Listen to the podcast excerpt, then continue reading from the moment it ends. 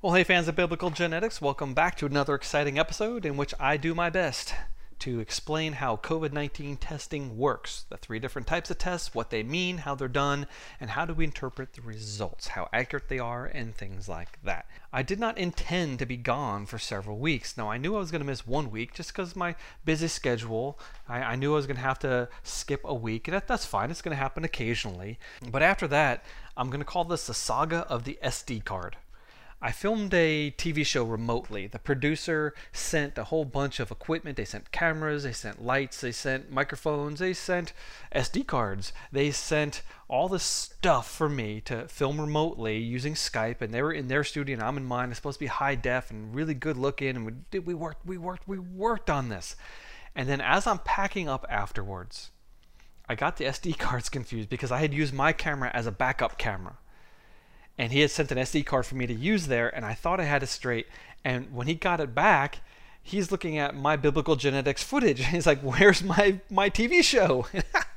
and so I had to go back in the studio. Sure enough, the card was sitting in a very obvious spot, right where I had placed it. Ah, so I put it in an envelope and I sent it to him, and he sent my card back to me, but it never got here and I was watching FedEx tracking every single day. I was refreshing multiple times a day. I was watching this thing. It left Pittsburgh, it got to Philadelphia, it got to Atlanta, it got to our local place, it got on the truck. It couldn't be delivered for some reason. It went back to the place, it got back on the truck, it went back to the place, it sat at the place, it sat at the place. And after a week, I'm like, this thing's not coming.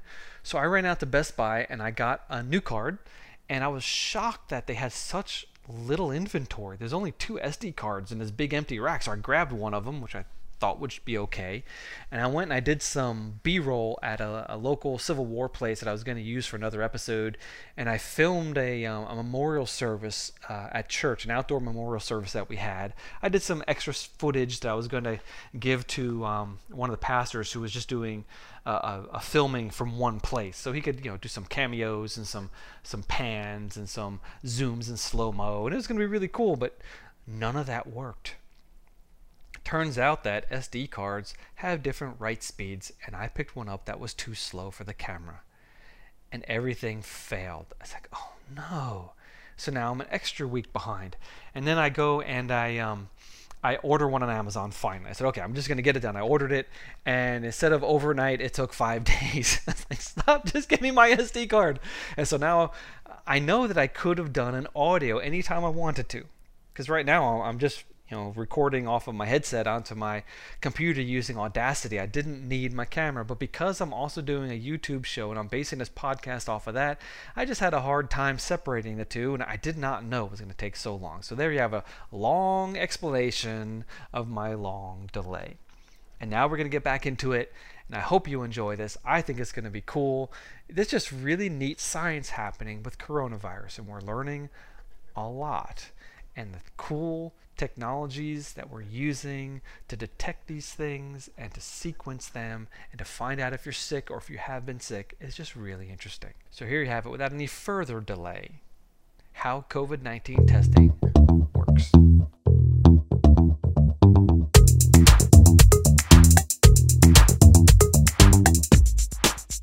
On this episode of Biblical Genetics, COVID 19 testing, how it's done, how accurate are the tests and what do the results mean? I'm going to break up the discussion into three subjects because there are three different tests. There is a antibody test for antibodies that you produce. There's an antibody test for proteins that the virus produces, and there's a DNA test for the RNA that the virus produces. Okay, very complicated, but let's get into it one step at a time. First, the antibody test. After you have an infection, your body starts producing antibodies. Most people know that. It's really simple. You get sick, you make antibodies, and the antibodies can kill off the virus and protect you for the next time you might be exposed to the virus or the bacterium. I'm going to include three links. One is to an article from the Mayo Clinic, another is to an article from Science Magazine, another is an article from researchamerica.org. These three groups have put together some fantastic information. I found it very helpful when I finally found those things on the internet for me to understand what was happening and how they go through these testing. But before we get to how the test works, we have to understand how the immune system works. A B cell is part of your immune system that is coated with potential antibodies. your body makes a few billion random antibodies and it coats the B cells. And as they float around, they bump into things. And when something sticks to the B cell, it says, oh, wait a minute, this doesn't belong in my body. And it will start making more of that antibody, lots and lots more. The first type of antibody it makes, though, is called IgM or immunoglobulin M. Immunoglobulin. Literally, it's something that makes globs in the immune system. It's an antibody, a Y shaped molecule that's very sticky and it sticks to things that aren't supposed to be in your body. And when lots of them stick together to make a blob, like maybe coating a virus or a bacterium that's infectious, and then another immune system cell will come and eat that blob and digest it. That's one of the primary ways your body deals with infection by making immunoglobulin M. But the M's, they don't last very long in your body. It takes several days for you to start producing them, sometimes more than a week. And then they're slowly replaced with something called IgG or immunoglobulin G. That is your long term immune system. That is your immune memory. That is the, the things that are floating around in your body ready to attack the next time you get exposed to something that you've already recovered from. So, looking at the IgG and the IgM, we can actually see where in the infection cycle a person is. The thing is that the antibody tests, they don't work for a new infection. If you're sick with it, or if you've just been exposed to it, or if you're starting to produce it and you have not yet come down with the sickness, the antibody test is completely worthless. It's really good for after the fact. Have you had this sickness? Not do you have the sickness? So, again, in science, there's always trade offs. You want it fast, you want it cheap, you want it reliable, you can't have all three. Now, the way the test works is really cool. What they do is they take a bodily sample from you, and blood or saliva or sputum, and they put it on a piece of paper and it starts soaking through that piece of paper. And as it does so, it passes a zone where they have placed proteins from the coronavirus that have been coated in microscopic gold particles. Interesting. And so if you have antibodies for that protein, they'll stick to the protein and they'll keep on absorbing through the paper and they'll pass through a zone where they have made antibodies for your IgM antibodies. Yeah, antibodies for antibodies. And those antibodies will grab onto your antibodies and the gold then will start to accumulate in a line and it'll make sort of like a pinkish reddish stripe on the piece of paper. And as the sample continues to soak through the paper, it'll get to a zone where they have placed antibodies for your IgG antibodies. So if you're producing IgG antibodies that have now grabbed onto the coronavirus protein with the gold on it, it will get to that part in the paper and it will start making another reddish pinkish line if there's IgG. And after that, there's a control area where they make sure that things are working correctly. But that's really cool. They can detect for IgG or IgM or both. And they can tell if you have a recent infection or an older infection just from that. But there are some problems with this. First of all, the tests aren't perfectly specific. They have to guess which antibody you're going to produce. You don't have to produce exactly the antibody they thought. There's lots of antibodies that can potentially stick to a coronavirus protein. Second, it's possible that your antibodies can stick to another protein that doesn't come from the coronavirus. See, the way an antibody works is it's designed to match a pattern on a protein. A protein, the surface of it might have positive zones and negative zones and hydrophobic, hydrophilic areas, and so the antibody is complementary to that and it'll stick. But there's a lot of different places where it sticks, and if one of those zones isn't quite right, it doesn't matter, it'll still stick because antibodies aren't perfectly specific. So an antibody that's designed for one protein could theoretically stick to another protein. Even worse, a similar protein for maybe a coronavirus that causes the common cold, not COVID 19. So the tests are not perfectly specific. Also, they're not highly sensitive. When you think about it, the way it works is it makes a pink band, and the human eye has to be able to see it. So if there's not enough antibody present, it's not going to have a reaction on, on the strip. So they're like 50 to 90% accurate, and they're no good for testing if you have it presently. It's only after the fact. The second test is called an antigen test or a protein test. It's looking for proteins being manufactured by the virus when you are actively infected by the virus. The first test is only after the fact. This is an active test. It's fast, it's cheap, It's not extremely accurate though. Again, there's trade-offs every time we do one of these tests. So what they do is they take a sample from you and they put it on another piece of paper and they let it soak through the paper. And it passes through two zones where there are antibodies for the same protein. Two different antibodies directed for the same protein, usually the S protein on the coronavirus. So they have to get two different antibodies for the same protein that don't cross-react with any other proteins anywhere in the known world. That's a trick. And they put it on the paper and as that sample soaks through, again, it's going to make two different bands if it's a positive test. It's only 50 to 90% accurate. So yeah, it's, it's, it's limited. But think about this. If it's positive, the doctor says, hey, you have coronavirus, we're going to take steps now. It's a quick and dirty way to know if you have coronavirus. It's just a lot of times it gives you a false negative, so you really have it even if the test says you don't. Every once in a blue moon, it'll tell you you have it when you don't. It's called a false positive, but those are really rare. Either way, it's a great, simple test with limited application if you want to know really quickly with some reasonable degree of accuracy whether you have coronavirus. Now, the third test is a DNA test, and I'm a lot more familiar with this test than the others because I performed a lot of these techniques myself. When I was cloning fluorescent protein genes from corals, what I did was I took the coral and I ground it up and then I extracted the RNA from the coral. And then I took the RNA and I converted it into DNA using an enzyme called reverse transcriptase. And once I had DNA of the RNA, I took that and I put that into bacteria. Now, bacterial genes and eukaryotic coral, humans, monkeys, you know, complicated animals, they have different genes. In fact, the, the eukaryotic genes have introns in the middle, intervening spaces that aren't made into protein. They have to be cut out and thrown away in the RNA, and the RNA is joined together to make the messenger RNA. But by taking messenger RNA out of the coral, all the introns are removed. When I put it into bacteria, the bacteria could manufacture the protein. And what was really cool was literally 24 hours. I went from coral to bacterial plate. And looking at the bacterial plate, every once in a while, one of those colonies had a color to it. And I knew that that bacteria was producing a coral fluorescent protein gene that was in a coral just the day before. All right, with that background, let me explain to you what happens when you go to the testing center and they take that 20 foot long cotton swab and they stick it into the back of your skull. Yeah, that test. What they do is they'll take that sample, they'll put it in some buffer and some other chemicals, and they'll expose it to reverse transcriptase. Now, reverse transcriptase is an enzyme discovered in viruses called retroviruses.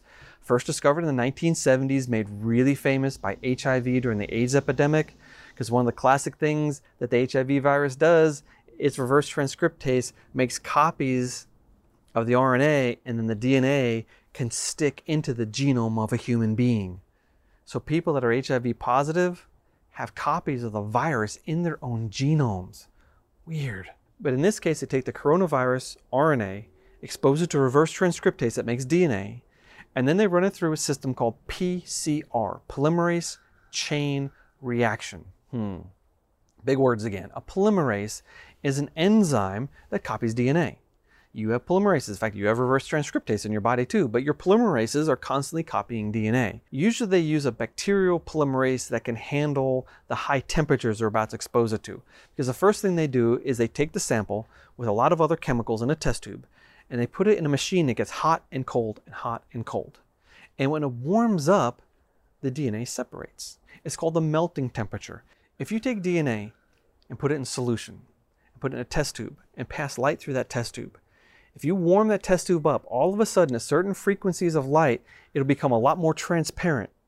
And what's happened is the DNA has melted. It has separated into two separate strands, two single strands. If you cool it off again, they will reanneal. And that is the brilliant secret of the PCR machine. Heat, cold, heat, cold heats up, separates, and in that solution are things called primers. Primers are short pieces of DNA, eh, 15 to 30 letters long, depending on what you're doing, and they're designed to only stick to a very specific piece of DNA. So if it's like, you know, ACGTTAACCA, and if that sequence is found in only one species on the planet, that is a great place for a primer. You add that to the solution, and when it cools down, the primer sticks.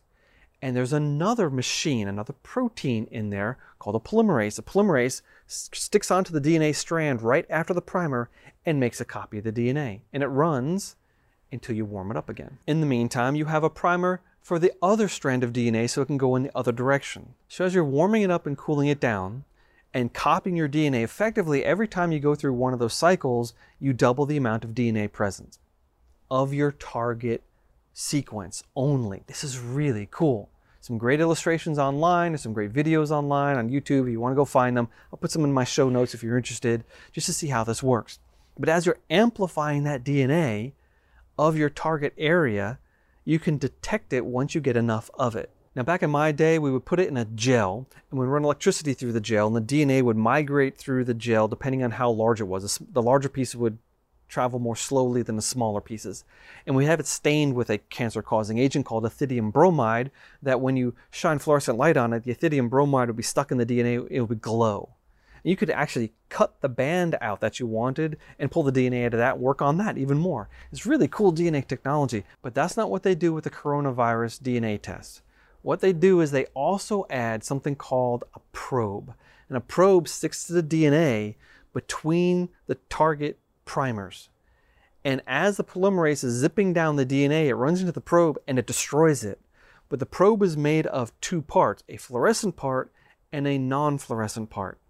And as it destroys the non fluorescent part, the fluorescent part is released into solution. And now every time that happens, it makes the solution become a little more fluorescent and they put it through a machine and they look for fluorescence coming out of the solution. And the more times they cycle it, the brighter it will get and they can detect whether or not you have the coronavirus based on the fluorescence. They're not actually sequencing DNA. They're not running it out in the gel. They're just saying, hey, does this thing glow under ultraviolet light after a couple of cycles through PCR? But they also do a couple of other smart things. And one of the things they do is they pool samples together and test them all at the same time since most people who get a coronavirus test aren't actually positive, they don't have to test every sample. And what they do is they make a matrix. They like take sample 1, 2, 3, 4, 5, 6, 7, 8, 9, 10, 11, 12, 13, 14, 15, 16. And then for each row, they combine them into one tube. And for each column, they combine them into one tube. And then they only test the combined tubes. Cool. So for 16 samples, they only have to do eight tests. And if one of the tubes for a row lights up and one of the tubes from a column lights up, they can use triangulation. They can know exactly which sample was positive. And if a problem happens, like, you know, a row shows up but a column doesn't, well, they'll go back and they'll do quality control and error correcting and more testing. They might actually test each sample independently if they have a problem like that. So there's ways to get around issues like this. In the end, though, the DNA test for coronavirus is highly specific and is highly accurate. And they look at three different places in the coronavirus genome, two different proteins, one protein in two places, one protein in one place. And it, it works really, really, really well. But just a couple of days ago, the New York Times published an article in which they claimed that most people who are positive for coronavirus have extremely low levels of the coronavirus. Yeah, that troubled me greatly. In fact, that article is what propelled me to do all the studying that I'm now presenting to you because I need to know what was going on. If most people have incredibly low levels, maybe there's a false positive. Maybe they're really not sick. Maybe they're really not manufacturing uh, the virus because in PCR, you can get false positives. If you run the cycle many, many, many times, and it turns out they run it like 35 to 40 times, that's a lot. That's you know trillions of fold amplification possibly. You can amplify fake stuff easily or any even the slightest little contamination will show up in the test. And I was worried. So I did some more research and I went to covidtracking.com and I downloaded their data. Thank you, COVID Tracking, for providing that. And I made some graphs. I made one graph that shows the number of deaths, cases, and tests each week. And sure enough, there's a direct correlation between the number of tests and the number of positive cases. And I said, well, maybe this is just all fake. But no, that's not true because the second graph that I made, and this is the clincher, I made some ratios. I did the ratio of the number of deaths to the number of positives, the number of positives to the number of tests, and the number of deaths to the number of tests.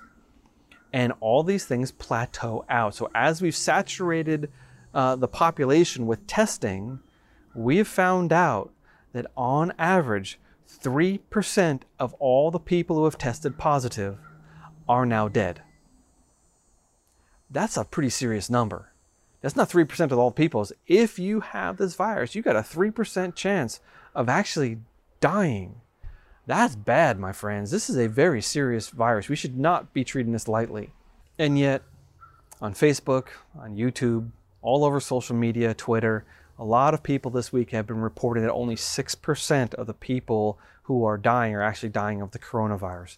And that is a misunderstanding of the statistics. The CDC put out a giant table with all sorts of different uh, ways to add things up. And sure enough, 6% of people dying of coronavirus only have coronavirus. A lot of people dying with coronavirus have diabetes, heart disease, asthma, things like that. But it's not true that only 6% of the people are dying with coronavirus. They're dying of heart failure. They're dying of liver failure. They're dying of breathing issues, things caused by the coronavirus. So this is a gigantic mess of reporting that's been going on forever now because this is not something that we were ready for. The whole reporting system had to be updated. And I tell you what, the next pandemic, we're going to be a lot more careful about how we report things. But for now, the damage has been done and all the misinformation is floating around out there. I tell you what, there's a lot about this coronavirus that I don't know what to think because the experts are contradicting themselves the conspiracy theorists are out there and the, the demagogues are out there and all these people who, who claim that they know what they're talking about and yet the information's all garbled. It's just really hard stuff. However, to educate oneself means you have a better understanding of what the issues really are. And my goal here in presenting to you how they test, what they do, what they're looking for, what the results are, how accurate the results are, that kind of an education helps us understand what's going on in the world around us. And I'm going to leave you with a verse. This is Proverbs 25 2. It is the glory of God to conceal things, but the glory of kings is to search things out. Now, granted, we're not kings, but compared to the kings of old, we have more knowledge and more free time to study things out. And as we study, we learn more about God's creation. Yeah, coronavirus is part of that creation, part of the fallen, suffering creation. And we need to know about it because you know what? It's affecting all of us. And if we have an understanding of some of the basic science, we have a tremendous advantage over a lot of other people who don't know what they're talking about, specifically some of the conspiracy theorists. Let's be very careful as we wade through this water. Let's be very well educated and let's be sober minded because you know what? This is not something to scoff at. This is really is a serious thing that is killing a lot of people, and I don't want it to be here, but it is. Therefore, I want to understand it. Before I go, I want to point out that there's copious notes in the links below or on this show episode on biblicalgenetics.com. And as always, I really appreciate the people who support this show through the Buy Me a Coffee app very easy to find that. Just click on the link if you're online, if you're on biblicalgenetics.com or on YouTube, or if you're listening on a on a podcast. Very easy to find that link. But also, I really appreciate people who promote the show by sharing, by giving me thumbs up, and by leaving me reviews. That helps tremendously because that lets the big guys know that people are watching and therefore they share it with more people. Thank you all for your time, and may God bless you to make wise decisions as we walk through the minefield of misinformation surrounding the coronavirus.